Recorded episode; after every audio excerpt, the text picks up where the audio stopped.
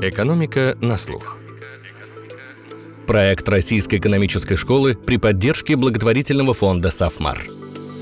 Всем привет! С вами Надя Грошева и новый выпуск «Экономики на слух». Наш гость – выпускник РЭШ и профессор Мичиганского университета Дмитрий Муравьев, который изучает рынки. О них мы и поговорим. А еще про Новый год, под который инвесторы принимаются гадать, будет ли ралли. Случается оно не каждый год. И вообще, рождественское ралли – это одна из рыночных аномалий, которым посвящен наш подкаст. Что это такое и какие они бывают? Какие аномалии в своих стратегиях используют хедж-фонды и такие легенды финансов, как Уоррен Баффет и Джеймс Саймонс. Чем аномалии похожи на нефтяное месторождение и что их убивает? А еще мы поговорим про иррациональное поведение инвесторов. Например, почему мы продаем победителей и держимся за проигравших. Кстати, свои исследования Дмитрий проверяет на практике и расскажет, удается ли ему обыгрывать рынок по науке. Как и все, в этом году наш выпуск юбилейный и приурочен к 30-летию РЭШ.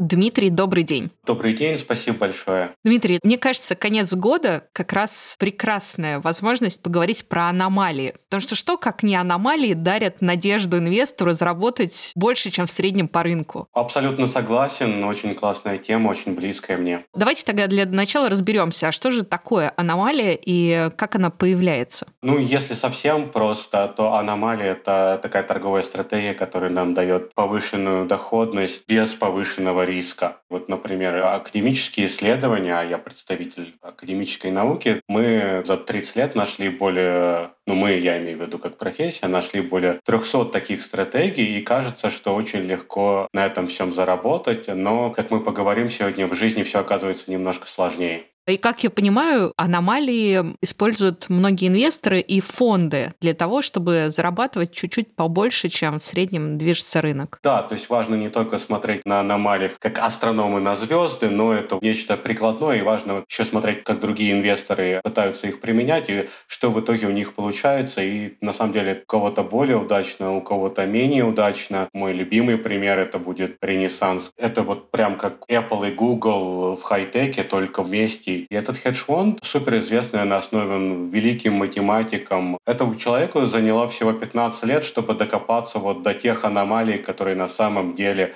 принесли ему огромные деньги, огромное влияние, и вот сейчас он один из самых больших филантропов в мире. Когда э, спрашивают, есть ли какие-то инвесторы, которые обыгрывают рынок, на самом деле таких инвесторов не очень много, но вот если нужно ткнуть пальцем, либо Ренессанс, либо Уоррен Баффет, это вот такие вот два, э, по-английски это будет scapegoats, вот эти вот Васечкины обыгрывают рынок вдвоем. Я думаю, что наши слушатели уже заинтригованы и теперь хотели бы понять, а как распознать аномалии. Ну вот, например, рождественское ралли — это аномалия? А рождественское ралли, иногда оно еще называется ралли Санта-Клауса, конкурент нашего Деда Мороза. Идея состоит в том, чтобы предсказывать в этом типе аномалий доходность рынка в целом. Рынок пойдет вверх, вниз, вот как-то так. И э, эта аномалия предсказывает, что вот в конце декабря и, может быть, в первых числах января вот это это вот тот период, когда рынок идет вверх. Ну, может быть, потому что все мы немножко дети, всем нам хочется немножко чуда, особенно в этом непростом году. И вот все его ждут как подарок под елку. А статистически не все там просто, в основном потому, что данных у нас немного все-таки. У нас всего одно наблюдение в год, а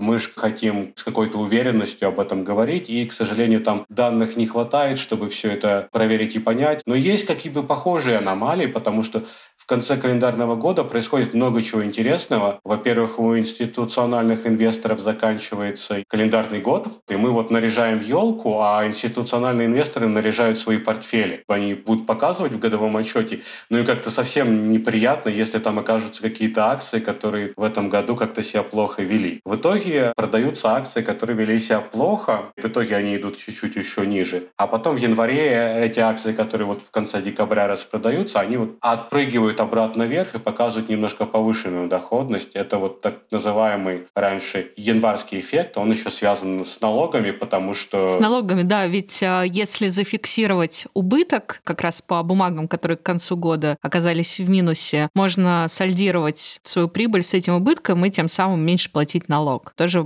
такое украшение Именно так. для работы фонда. Именно так. Все эти вот, что по-английски называется losers, то есть акции, которые плохо себя показали в этом году, их, а в конце года календарь календарного продают из-за налоговых соображений, чтобы зафиксировать убыток, ну и из-за репутационных соображений, чтобы ну, выглядеть немножко лучше в плане портфеля, чем ну, всех у нас бывает удачи и неудачи, вот немножко причесать. Дмитрий, а как ученые работают с аномалиями? Мы сначала пытаемся понять, есть ли там вообще повышенная доходность или нет, просто в плане цен, а потом уже пытаемся ее объяснить. Это уже совсем из другого ипостаси, еще более сложная задача. Она важна для академиков, потому что ну, нам важно не просто найти что-то, а объяснить, а для practitioners это менее важно, потому что для них важно скорее вопрос, а кто еще про это знает? Потому что самый важный принцип аномалии, если ты ее нашел, это вот никому про нее не рассказывать, потому что, ну, это по сути как нефтяное месторождение, да, ты нашел нефть, да, и ты вот из этой нефтерождения качаешь эту нефть. А если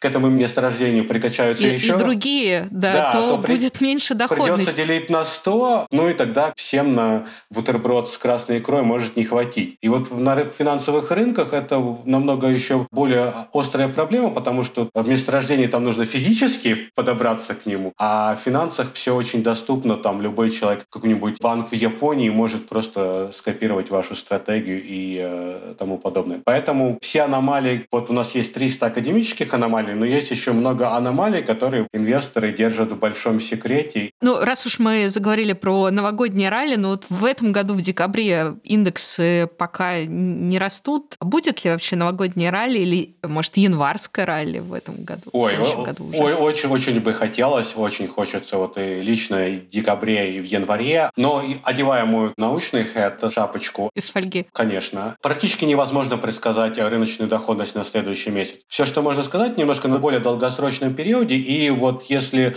год назад американский рынок, он был немножко так пере overvalued, то сейчас, после всех пертурбаций, он в такой зоне, где не стыдно его покупать, в принципе. Ну, то есть не undervalued, но многие интернет-компании, если мы посмотрим, то они сильно выросли в ковид, понятно почему, а сейчас они вернулись к тем же самым уровням, которые были до ковида. Это менее понятно почему, потому что, ну, ковид приучил многих потребителей, включая меня, пользоваться интернетом. Дмитрий, а вообще какие типы аномалий есть? Какого-то прям очень жесткой классификации нету, но просто полезно дать некоторое представление о том, что это такой большой зоопарк с очень там разномастными животными. Например, мы уже поговорили про календарные аномалии. На самом деле наиболее популярные это turn of the month эффект, то есть первый день месяца он имеет повышенную доходность, а последний день месяца имеет пониженную доходность. Это вот потому, что институциональные инвесторы, например, паевые фонды, они закрывают позиции в конце месяца, чтобы выдать людям денег, и когда пришли деньги, они эти деньги вливают в первый день месяца. Не очень большая аномалия, но более-менее робастная. То есть просто вот в целом рынок выше или ниже. Потом еще есть так называемый event-driven anomalies. То есть у нас по какому-нибудь классу активов, например, по акциям происходят важные события, например, отчетность компании. И оказывается, что доходность акций в те дни, когда компании отчитываются, выше среднего. Мы не знаем, будет ли отчетность положительная или отрицательная, но в целом вот на этот день, когда вот все эти новости выходят, Apple отчитывается, Google отчитывается, то доходность повышенная. То есть вот какой-то вот ивент, такой как earnings announcements или там выплата дивидендов, она приводит э, такой триггер к тому, чтобы торговать. Но возвращаясь к типам аномалий, самый большой тип аномалии это где мы возьмем, например, все акции и вот поделим их по какому-то признаку, например, капитализация, волатильность или какое-нибудь интересное ratio, основанное на аккаунтинг данных. И вот э, посмотрим те акции, которые выделяются по какому-то показателю в лучшую или худшую сторону, как они себя ведут. И там очень много известных аномалий. И вот третий класс аномалий, они в каком-то смысле наиболее популярными, но и потому, что э, они стабильны, и там можно инвестировать много капитала в них, как правило. Ну, то есть вот какие-то такие три категории, но, конечно, есть всегда много других интересных эпизодов и ситуаций. Всем, кто связан с рынком, известна пословица «sell in May and go away», в мае продавай отдыхай. То есть говорит она о том, что надо в мае избавиться от бумаг, перейти в кэш, да, и осенью вернуться на рынок. И я нашла, что было исследование в 2002 году Бауман и Джекобс Андерсон проанализировали месячные доходности индексов MSCI 37 стран за два периода в развитых и развивающихся странах. И действительно оказалось, что в большинстве стран эта стратегия работает. То есть наиболее низкие доходности, они наблюдаются летом, особенно в августе и в сентябре. Ну, как авторы объясняют, и, наверное, все мы друг другу так объясняем, что это сезон отпусков, естественно, люди отдыхают, меньше активность на рынке, меньше объемы торгов, ну и вообще большинство участников уходит отдыхать. Опять же, это аномалия или это ну, какая-то поведенческая особенность трейдеров, которая в итоге приводит э, к таким результатам? Ну, во-первых, да, в августе объем торгов немножко меньше, чем в другие время года, потому что люди отдыхают. Но, кстати, отдых это такой более европейский феномен, потому что в Штатах у американцев вообще проблемы с отдыхом немножко, они трудоголики, поэтому у них это менее связано, потому что у меня есть европейские соавторы, их в августе вообще просто лучше не беспокоить. А американские соавторы в любое время года. Но и возвращаясь к аномалии, там опять-таки это очень классная история, и когда ее читаешь, ну прям абсолютно вот make sense, действительно, наверное, так и есть. Когда вот все люди в сборе, вот тогда вот весь экшен происходит, а когда людей нету, то ну и доходность тогда понижена, и вообще можно просто... Когда мы идем на vacation, в отпуск мы хотим как бы закрыть портфель, а потом его снова открыть. И нам нравится эта история о том, что, ну, наверное, если что мы... мы не, не упустим прибыль, да, да, да, да что да, остальные да. тоже будут да, отдыхать. Да, да, естественно, академики, ну, мы такие вот storytellers. Есть нарратив, который кажется интуитивным, вот, а с данными зависит, на какие данные смотреть. То есть есть порядка пяти статей, которые показывают, что что-то там есть, если посмотреть на мировые данные. И есть еще пару статей, которые говорят, ну, знаете, вот если мы оттуда пару лет выкинем, то ничего не получается. То есть в итоге как бы что-то есть, но оно что-то такое нойзи. Но скорее вопрос в том, что если вы хотите торговать аномалии, то скорее всего хочется торговать не одну аномалию, а много разных аномалий. И каждая из этих аномалий, скорее всего, будет влиять на ваш портфель а в зависимости от того, насколько она сильная и устойчивая. И тут, э, наверное, еще такой важный момент, что как раз на тонком рынке, когда меньше объемы, любое событие провоцирует гораздо более сильное движение. Ну, например, когда ночью выходит какая-то новость, и объем торгов небольшой, то из-за этого движение может быть сильнее, потому что игроков меньше, и эффективность рынка меньше, меньше участников, и цена быстрее движется. Да, зависит от рынка. По рынку, допустим, нефти август интересный месяц, потому что в Америке это сезон ураганов, и все ждут, прилетит э, куда-нибудь. И опять же сезон отпусков, когда растет потребление бензина. Да, да. Ну, то есть есть такие вот какие-то большие тренды, но на самом деле большинство хедж-фондов фокусируется на более коротком горизонте и фокусируется не на рынке в целом, а на том, чтобы найти ну, все-таки на американском рынке 4-5 тысяч акций, плюс не только рынок акций есть. И можно найти вот в этом всем деле какую-нибудь песочницу, которая давала повышенную доходность в еще более таком кристаллизованном виде. Ну, вот один из наиболее часто используемых примеров нерационального поведения инвесторов – эффект диспозиции, что люди склонны быстрее продавать акции, которые дорожают, то есть приносят прибыль, и долго держать в портфеле акции, которые дешевеют и приносят убыток. То есть они слишком рано продают победителей и слишком долго держат убыточные компании. Вот из-за такого поведения инвесторов могут появляться аномалии на рынке? Ну, во-первых, давайте, да, действительно поговорим про поведенческие финансы, потому что тема, безусловно, очень интересная и близко к каждому из нас. Каждый день мы делаем много-много-много ошибок, и хочется понять, почему и что и как. И Канеман и Тверский предложили несколько идей, которые все это как-то систематизируют и объединяют. А на самом деле, с моей точки зрения, есть много behavioral bias. С моей точки зрения, для индивидуальных инвесторов важны только три из них, и um, disposition effect — это один из них. А самый главный из них — это выбор неправильного уровня риска. Большинство из нас любит инвестировать в какие-то индивидуальные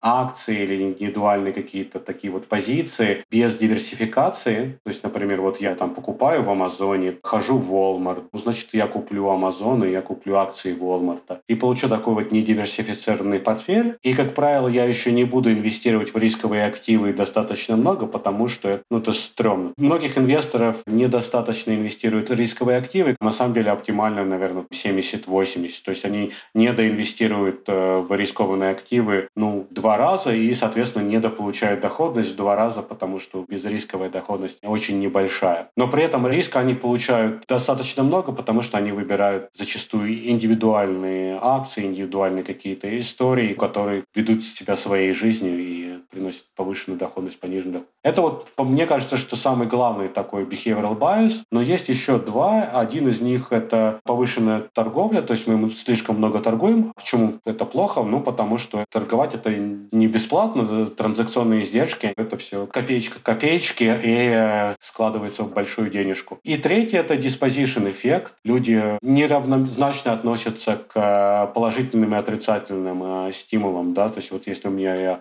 зарабатываю что-то, то вот я заработал, синица в руках лучше, чем журавль в небе. А вот в плане потерь все работает совсем наоборот. Давайте-ка я подожду, а авось пронесет, авось как-то само ну, там разыграет. Ну, более... Может быть, когда-нибудь вырастет. Вырастет, да. Вот более предприимчивые люди даже делают что-то такое типа double down. Особо предприимчивые трейдеры делают что-то, что называлось раньше Brazilian Straddle. То есть, если у меня очень большие катастрофические потери, то я, наоборот, double down, увеличу свою позицию в два раза и параллельно куплю билет куда-нибудь, э, например, в Бразилию или куда-нибудь, где меня не найдут. Вот. И это... это еще называется ловить падающие ножи. Но здесь вот важно, что у меня есть хедж. То есть, если что, я где-то там, где меня не найдут. Но на самом деле, в практической точке зрения, если возвращаться серьезно, то первые два намного такие э, важные, потому что если вы не выбираете неправильный уровень риска, недостаточный, то вы не получите достаточную доходность, и на длинном горизонте это очень много. В финансовых рынках есть большие хедж-фонды, тот же самый Ренессанс, который все, что плохо лежит, если есть какая-то неэффективность, они ее подгребут. И вот если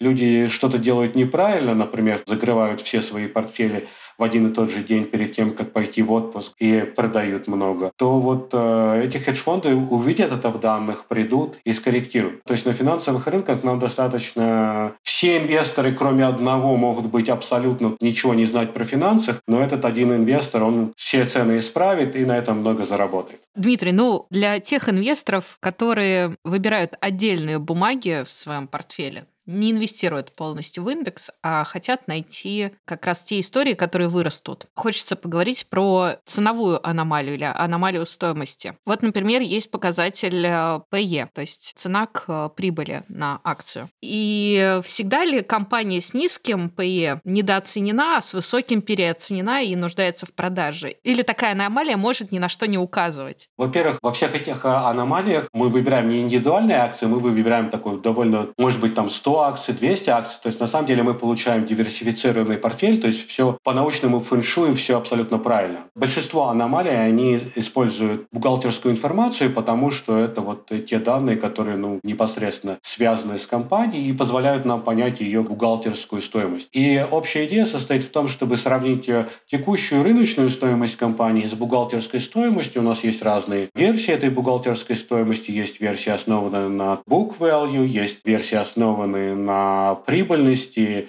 и тому подобное, они все в общем и целом дают немножко похожий результат. И вот самая классическая мера – это вот price to book или price to earnings. Это так называемый в Америке value investing. Это вот часть того, что Уоррен Баффет делал, когда он был э, помоложе. И суть заключается в том, что если вот рыночная стоимость большая относительно бухгалтерской стоимости, это может случиться в двух случаях. А в одном случае это если акция действительно переоценена, и тогда рыночная цена вернется к бухгалтерской стоимости. Или рыночная цена, она такая вот forward-looking, смотрит вперед, и поэтому, ну, на самом деле, показатели компании, бухгалтерская стоимость вырастет. Эмпирический вопрос, соответственно, состоит в том, какой из этих двух эффектов кто прав. И получается, что эмпирически раньше было так, что рыночная цена была не права, и в итоге, если у нас цена большая относительно бухгалтерской стоимости, то цена пойдет вниз, и если рыночная цена маленькая относительно бухгалтерской стоимости, то вот рыночная цена пойдет вверх, и люди на этом зарабатывали. И зарабатывать было на этом достаточно просто. Брали бухгалтерскую отчетность. Для каждой акции считается какой-то коэффициент, который моя бабушка может посчитать, то есть просто какие-то два числа. И потом нужно купить одну группу, которая там, допустим, вверху, и продать те, которые внизу, и потом повторять эту операцию каждые 6 месяцев или сколько это там.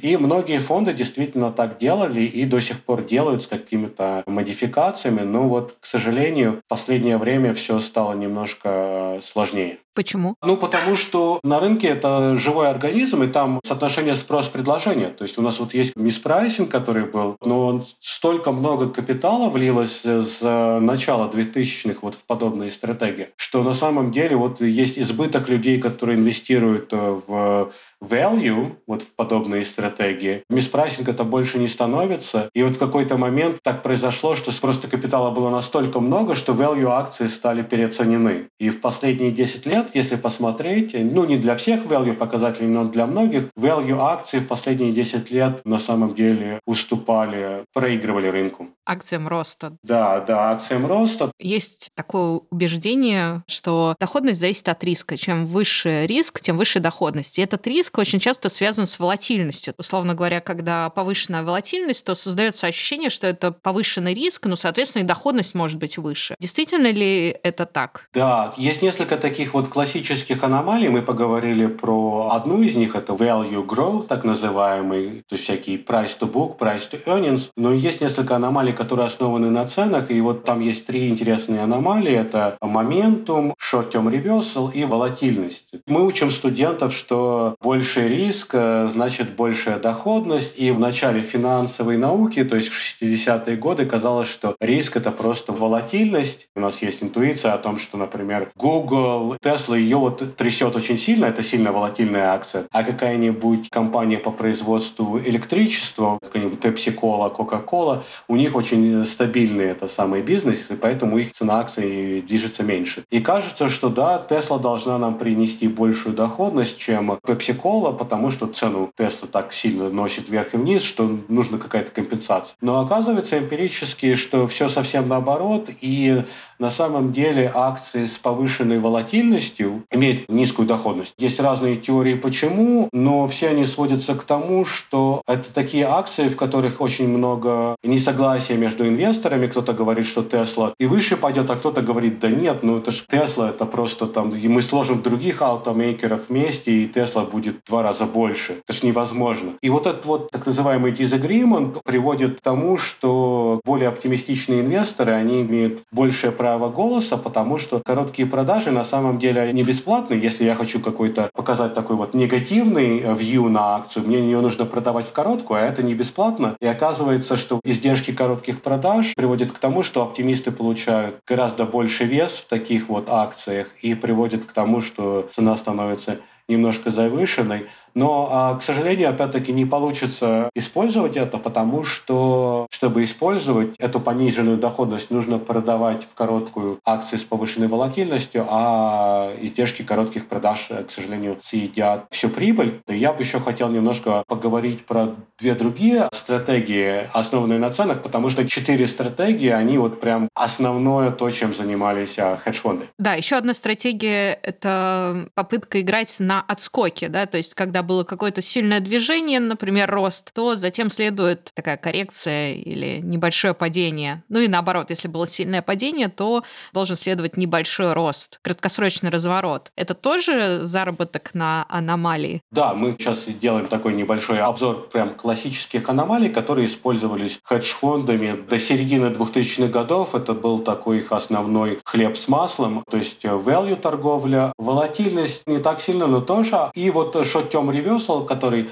вы упомянули, это вот прям такой вот основной стратегия. То есть если цена сильно упала, кто-то сильно продал, то я приду и куплю ее подешевле, и цена, наверное, отскочит. Или если цена выросла сильно, потому что кто-то там ее сильно вверх увел, покупая эту акцию, то цена потом вернется. Ну, то есть такой вот эффект пружинки. Пружинка разгибается, вот я прихожу, покупаю, продаю, и пружинка сжимается, я зарабатываю денег. Это работает на горизонтах примерно от э, пару дней до пару недель. То есть это такая вот достаточно быстрая стратегия и очень-очень эффективная, потому что получается, что у нас много данных, мы можем действительно все статистически оценить, действительно оценить, какая будет доходность и все такое. Единственная проблема, конечно, это транзакционные издержки, ну, потому что мы торгуем как минимум раз в неделю. Это очень нужно аккуратно делать, но, слава богу, в последнее время алгоритмическая торговля и все дела позволяют уменьшить издержки. И в итоге вот эта вот стратегия была очень простая стратегия, совсем простая. Мы не используем никакой бухгалтерской информации, мы просто смотрим на цену и такой вот контрариан играем. Но Бунс из 2004 года она не работает. А почему? Во-первых, про нее все знают. Аномалия, о которой все знают, перестает быть аномалией. Даже не все, даже вот секрет, о котором знают трое людей, уже не секрет. Вот здесь вот то же самое. Поэтому, например, многие хедж-фонды вот сейчас, все, что прочитано в академических статьях, а это рассматривается как э, вдохновение, некоторые, потому что все, что в публичном доступе, оно все знают и, в принципе, все торгуют. А это стратегия, которая была известна очень давно. Раньше она работала, потому что вот э, она работает, если у вас есть конкурентное преимущество в плане trade execution. Если вы умеете делать трейд execution, покупать и продавать дешевле, чем все остальные, у вас очень хорошие алгоритмы, то тогда это еще чуть-чуть работает. Но в таком чистом виде оно не работает. Это вот, к сожалению, особенность финансов, потому что, например, в физике, если мы вот нашли какой-то закон, то он через год работает и через сто лет работает. А в финансах, вот если я нашел аномалию, я знаю, что через год, через два все остальные либо найдут, либо у меня украдут эту идею, и все будут это торговать. Есть один очень классный пример, с, э, немножко отвлекусь. Есть такая стратегия, которая называется парная торговля. То есть вот у нас есть, например, две там нефтяные компании, которые вот одинаково реагируют на все новости, но вдруг у них акции разошлись, и мы можем продать одну, купить другую. Ну, то есть играть на спреде между двумя очень похожими компаниями. И эту стратегию нашли в 1985 году в Морган Стэнли. Пару лет на этом зарабатывали очень хорошие деньги. Потом все банки на это все посмотрели. Какие-то странные люди в Морган Стэнли зарабатывают много денег, надо их переманить. И в итоге к 91 году все умели торговать эту стратегию, эта стратегия умерла. Но на финансовом рынке это такая вот постоянная гонка. Мы начали с чего-то, с какой-то базовой стратегии, а потом вот она становится менее прибыльной, но мы ее улучшаем, улучшаем, улучшаем, улучшаем. И вот э, пра-пра-прадедушка вот этой вот парной торговли, они до сих пор работают, но просто, например, вместо того, чтобы торговать две нефтяные компании, которые, очевидно, связаны между собой, там это вот какая-то сложная связь между двумя компаниями, основанная на алгоритмах машинного обучения и интересных данных, которые говорят, что вот, вот эта вот акция и вот та вот акция, которые вот не очевидно связаны между собой, на самом деле между собой связаны, и вот мы их будем между собой торговать. Как разница между там автомобилем Форда и вот то, на чем мы сейчас ездим. Да, просто Сорос в своей книге «Алхимия финансов» сравнивал как раз поведение рынков а, с квантовой физикой, что когда наблюдающий имеет влияние на процесс, то есть когда всем становится очевиден тренд, тренд меняется. Да, да, в финансах это вот называется market efficiency, ее самый такой главный патриарх это Юджин Фама, и вот четвертая стратегия, про которую я хотел упомянуть, Юджин Фама, эффективные рынки это вот равно Юджин Фама, Юджин Фама равно эффективные рынки, и вот его как-то спросили, ну, рынки-то эффективны, он говорит, да, эффективны, а есть какие-то неэффективности, ну, вот которые вас прям какие-то такие вот совсем, которые из вас keep up night, и он э, сказал, ну вот моментум. Моментум это очень интересен тем, что эта стратегия обратная от реверсала. В моментуме те акции, которые обыгрывали рынок в последние где-то 6 месяцев или год, они продолжают обыгрывать в следующие 6 месяцев или год. А лузеры, которые проигрывали рынку в последние 6 месяцев, тоже продолжают проигрывать. Ну, то есть такой вот тренд продолжается. Инерция. Да, инерция, но инерция относительно рынка. И это большой сюрприз и большой пазл, большая аномалия, потому что используется очень простая информация, то есть нужно знать всего лишь цены. И горизонт мы не торгуем каждую неделю, то есть наши транзакционные издержки не, небольшие, мы торгуем каждые 6 месяцев или сколько-то так. И вот это вот было большим-большим пазлом для аномалий, но, к сожалению, как со всеми вот этими вот академическими аномалиями, большинство из них перестало работать в районе вот 2004-2005 года. Но это такая вот классика-классика, и вот эти вот четыре стратегии value, momentum, реверсал и в какой-то степени волатильность, те стратегии, которые в различных комбинациях хедж-фонды очень большие и успешные использовали до середины 2000-х. И в этом вся суть всех этих аномалий и тому подобное, это то, что вот простых денег не бывает, и зачастую все это связано в том, что вот люди, которые специализируются в какой-то стратегии, они там уже так сильно все накопали, что вот это дает им какое-то потенциально конкурентное преимущество, которое могли бы закрепить. Но если мы посмотрим на сильные хедж-фонды, Цитадель — это вот известный хедж-фонд, у них нету какого-то одного сигнала, у них там есть много разных хороших сигналов, которые они вместе между собой агрегируют, они нажористые, прекрасные, и никому они об этих сигналах не расскажут, потому что основная вещь с аномалиями, те аномалии, которые работают, они в основном не публичные. А как изменились аномалии за 10 лет? Потому что вы сказали про четыре стратегии, которые использовали хедж-фонды до 2005 года. Соответственно, с 2005 года все-таки уже прошло 17 лет. За этот период выросло новое новое поколение управляющих. Наверное, у них какие-то новые стратегии. И да, и нет, потому что все-таки даже стратегии, которые не работают, позволяют управляющим. Главное, чтобы эти стратегии хорошо продавались, главное, чтобы инвесторы хотели в них инвестировать, а дальше уже... Потому что ну, фонды зарабатывают в основном как процент от управления капиталами, а доходность такая вот непредсказуемая. Вот эти вот 300 аномалий, которые академическая литература продолжает штамповать, если на них посмотреть, то они действительно работают работали более-менее до середины 2000-х годов, а после 2000-х годов они тоже работают, но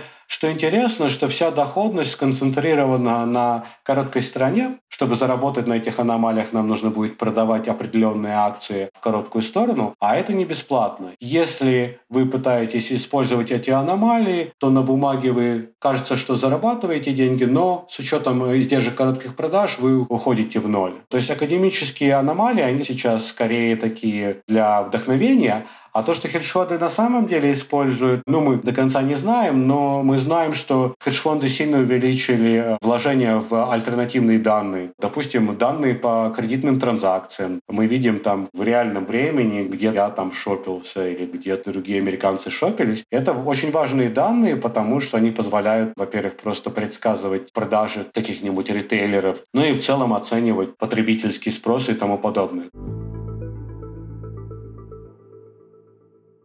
А вот вы, когда инвестируете, вы используете знания об э, аномалиях? Это тоже отличный вопрос, особенно с учетом того, что такой вот анекдот. Финансовые академики, они практически как врачи. То есть, если у кого-то есть знакомые врачи, то врачи, они прекрасно лечат других, но вот сами себя они лечат чуть хуже. То же самое с финансовыми профессорами. Мы всем говорим о том, как правильно инвестировать, но если вот у нас мы собираемся на ланч и говорим о том, вот как ты инвестируешь, как а, ты инвестируешь, и многие из моих коллег, особенно бывших, имеют какие какие-то портфели, которые вот абсолютно не академические. То есть у меня один знакомый, у него все вложения, они в облигациях, которые защищены от инфляции. То есть очень низкодоходный портфель. Другой мой знакомый, он очень умный человек, написал кучу э, статей в Journal of Finance. У него портфель состоит из различных опционов, Tesla и тому подобное. То есть э, совсем не диверсифицированный портфель. Но большинство финансовых профессоров, у них как-то вот все более-менее посередине. И тоже мой взгляд на это все менялся, когда я учился. Я думал, что чтобы заработать денег, достаточно прочитать академические статьи,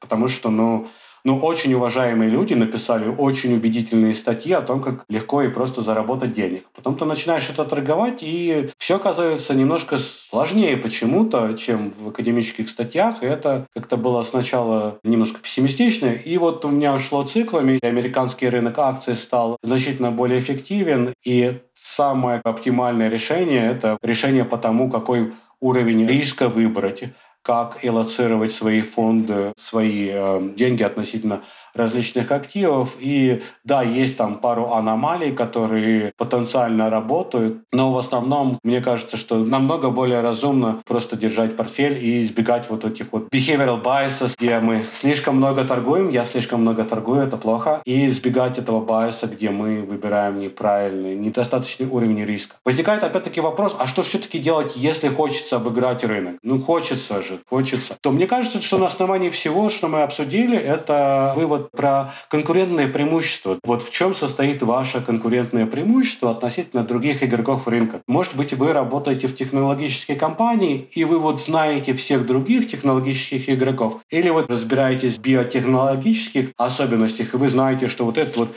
биотехнологический стартап, вот это вот они действительно, наверное, придумают новое важное лекарство. Ну, то есть, например, моя особенность, моя фишка, я там очень хорошо знаю рынок опционов. Опционы — это очень рискованные активы и, и сложно торговать, но вот это моя специализация, и я на этом рынке могу находить какие-то микроэффективности, какие-то там неэффективности, да. Но идея не в том, чтобы копировать других, а в том, чтобы использовать э, свое конкурентное преимущество, и каждого оно немножко свое. Вам удается обыгрывать рынок? Ой, Wishful thinking состоит в том, что, ну, конечно, конечно. Я вот, когда я спрашиваю своих студентов в классе, вот, удается ли им обыгрывать рынок, то 80% моих студентов обыгрывают рынок, они лучше среднего водят свои машины, и они... Ну и в целом умнее других. Да, мне кажется, что это важно, потому что оптимизм — это очень важное качество, без которого никуда, потому что, ну, если не пытаться, то ничего не получится. Дмитрий, разобрали мы разные стратегии серьезные, на которых зарабатывают. Теперь интересно, что думаете вы про рынки и геомагнитные бури? Да, есть еще такой вот класс поведенческие финансы литературы. У них есть много интересных стратегий. Есть э, две интересные статьи. Одна — это про погоду, о том, что когда светит солнце, когда нет облачков, э, то мы чувствуем себя лучше, и поэтому доходность на рынке акций тоже больше, потому что мы более такие оптимистичные.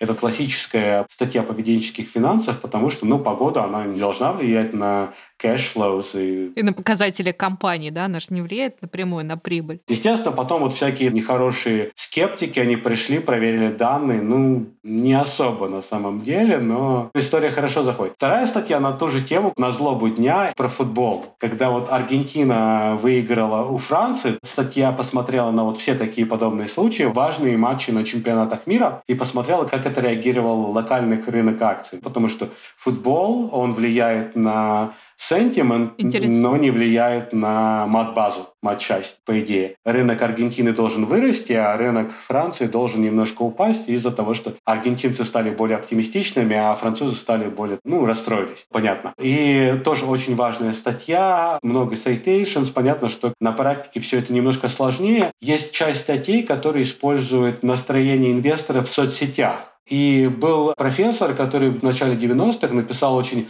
важные статьи о том, как настроение в соцсетях предсказывает доходности акций в США. Большинство профессоров просто пишут статьи и продолжают писать, а этот э, товарищ, он открыл хедж-фонд под это дело и привлек хорошие деньги, потому что была очень новая тема, перспективная. В соцсетях плохого не напишут. Но случился неприятность, потому что вот как-то все в жизни все не заработало, и через полтора года он этот фонд закрыл. Мне было интересно, что про геомагнитные бури, потому что я знаю нескольких инвесторов, которые все время отслеживают ретроградный Меркурий и другие астрособытия. Вот оказалось, что есть исследование Кривилева и работе 2003 года, оно показало, что геомагнитные бури систематически влияют на доходность акций. Они проанализировали поведение 12 фондовых индексов 9 развитых стран, выявили, что есть зависимость с лагом 5-6 дней, то есть, опять же, они взяли это из э, каких-то других исследований, что как раз через 5-6 дней на психику влияют эти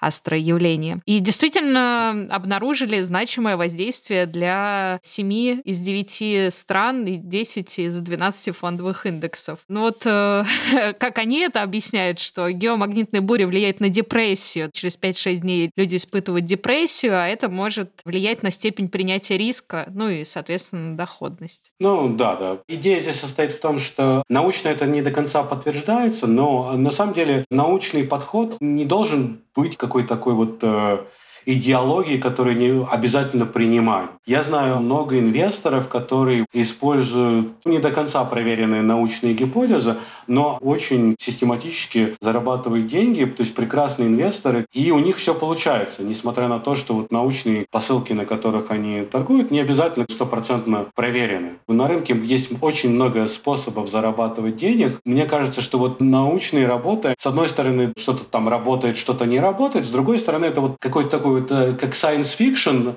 мы читаем его для какого-то вдохновения, полет мысли, что-то вот такое, что-то может быть опереться, найти что-то свое, увидеть. Но в основном проблема в том, что, например, 7 из 9 это не обязательно статистически значимо. Не обязательно, что везде работает. Да, да, Условно да, да. говоря, могло работать в какой-то период времени, это могло сойтись, эти данные. Да, ну вот, например, с погодой работала на 12 рынках из 17. И кажется, что с 12 рынков из 17 это много, а на самом самом деле, если бы было наоборот, мы бы придумали немножко другую историю, ее бы тоже объяснили. Мы люди, мы любим видеть истории, мы любим смотреть такие вот пары, находить patterns там, где они есть, и там, где... Закономерности. Закономерности. А в финансах это сложно, потому что, может быть, выбрали какую-то хорошую инвестицию, а монетка неправильно выпала и не получилось, или наоборот. Вот, поэтому финансы, они очень-очень специфические, потому что это очень большая неопределенность и нету обратной связи, и поэтому все непросто.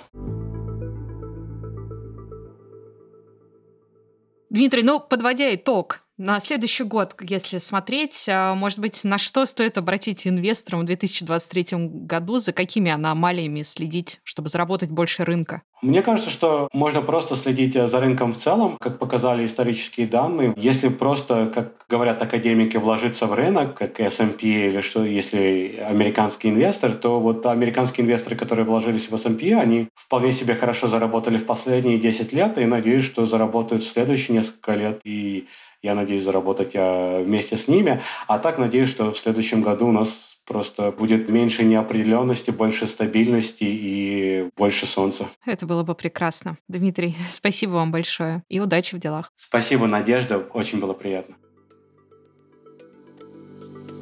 Что ж, аномалий на рынке достаточно много, но не стоит обольщаться и ждать легкой прибыли от них. Чтобы стабильно зарабатывать на аномалиях, нужно находить те, что еще неизвестны другим, а это задача под силу подавляющему меньшинству. Иначе на рынке не было бы победителей и проигравших. Помните, в инвестициях очень важно правильно оценивать свои силы, верить в себя, но не быть слишком самоуверенным. Этим выпуском мы завершаем восьмой сезон «Экономики на слух». Все выпуски подкаста, а также их краткое изложение вы можете найти на просветительском портале Рэш guru.nes.ru. Вы также найдете там множество статей об экономике, финансах и образовании. А еще можете проверить свои знания с помощью наших тестов. До новых встреч в девятом сезоне.